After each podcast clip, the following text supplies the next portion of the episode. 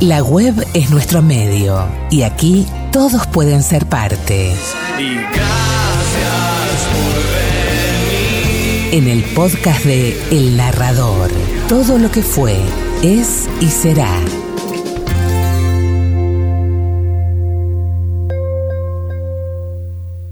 Y siendo ya la noche del martes 19 de julio, se terminó esta primera edición de la MiraCon, la convención que nos permitió dar un vistazo al mundo del gaming, del manga, del anime, del dibujo profesional, del cosplay y demás.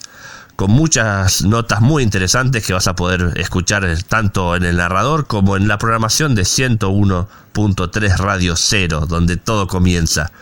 Nos podés seguir en las redes y te podés contactar a través de ellas.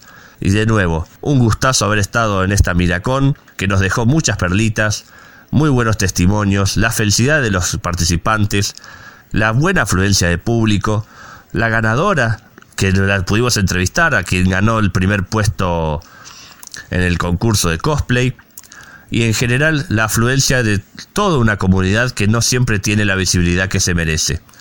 Así que disfrutemos el, esta Mira con primera edición y esperemos que se repita pronto.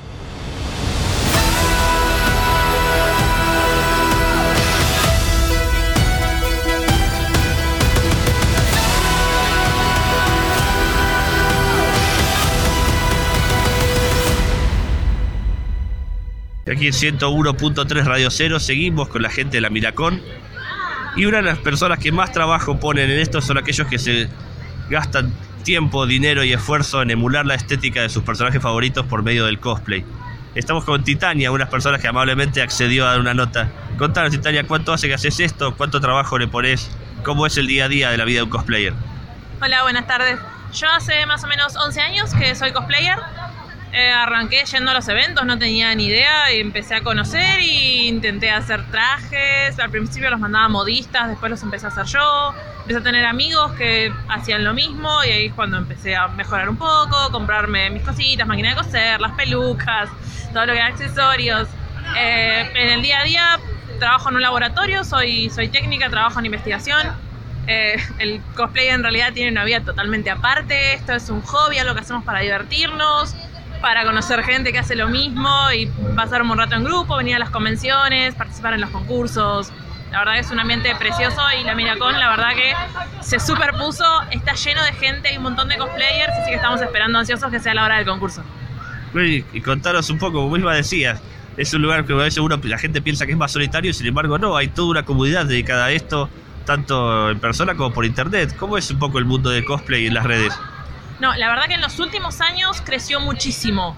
Ahora, acá en Argentina es relativamente nuevo, más lo que es Mar de Plata, alrededores, Miramar, eh, Tandil, es todo, todo muy nuevo, pero en los últimos años creció muchísimo, hay convenciones casi todos los meses, en Buenos Aires hay una movida mucho más grande, la verdad que sí, no, no es algo que seamos unos pocos nada más.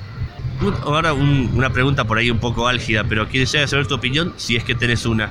Hubo un problema hace un tiempo con una cosplayer de Corea del Sur, que como toda persona de esa etnia tiene una piel muy pálida, y se propuso oscurecerla para hacer un cosplay y recibió mucha bronca en las redes.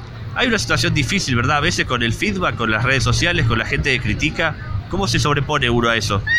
Eh, a mí me ha pasado cuando recién empecé a hacer cosplay, yo tengo un tono de piel trigueño y hice un par de personajes que eran muy blancos y he recibido críticas al respecto o con mi peso me ha pasado hace poco una señora que participó en un concurso, no le gustó mi devolución y empezó a criticarme por mi peso, eh, porque estaba haciendo un personaje que era demasiado flaco.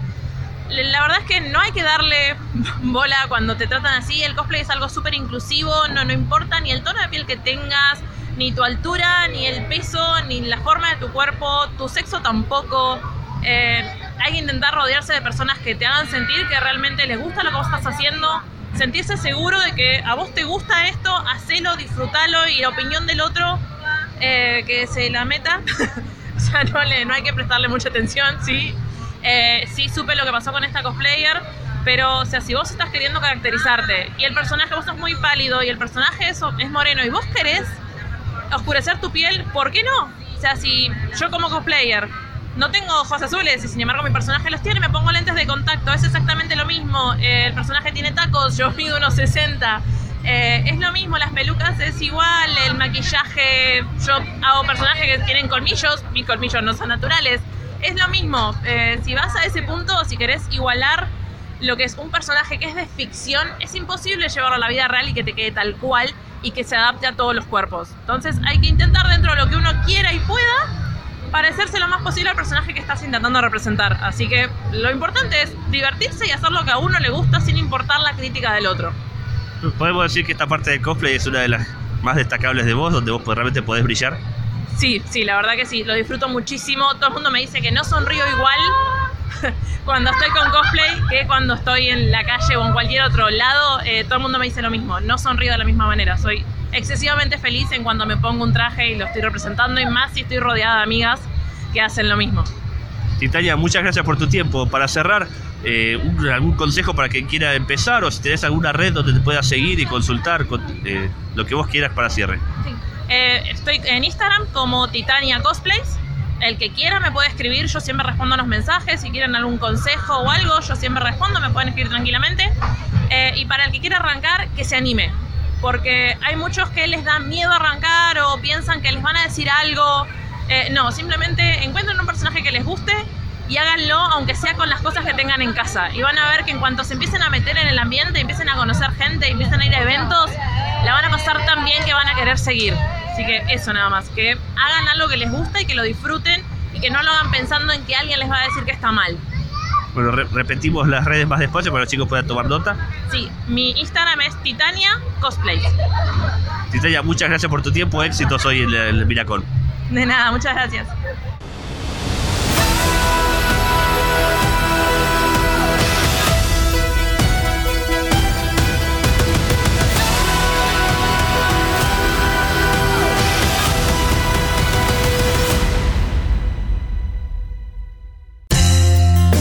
La web es nuestro medio y aquí todos pueden ser parte.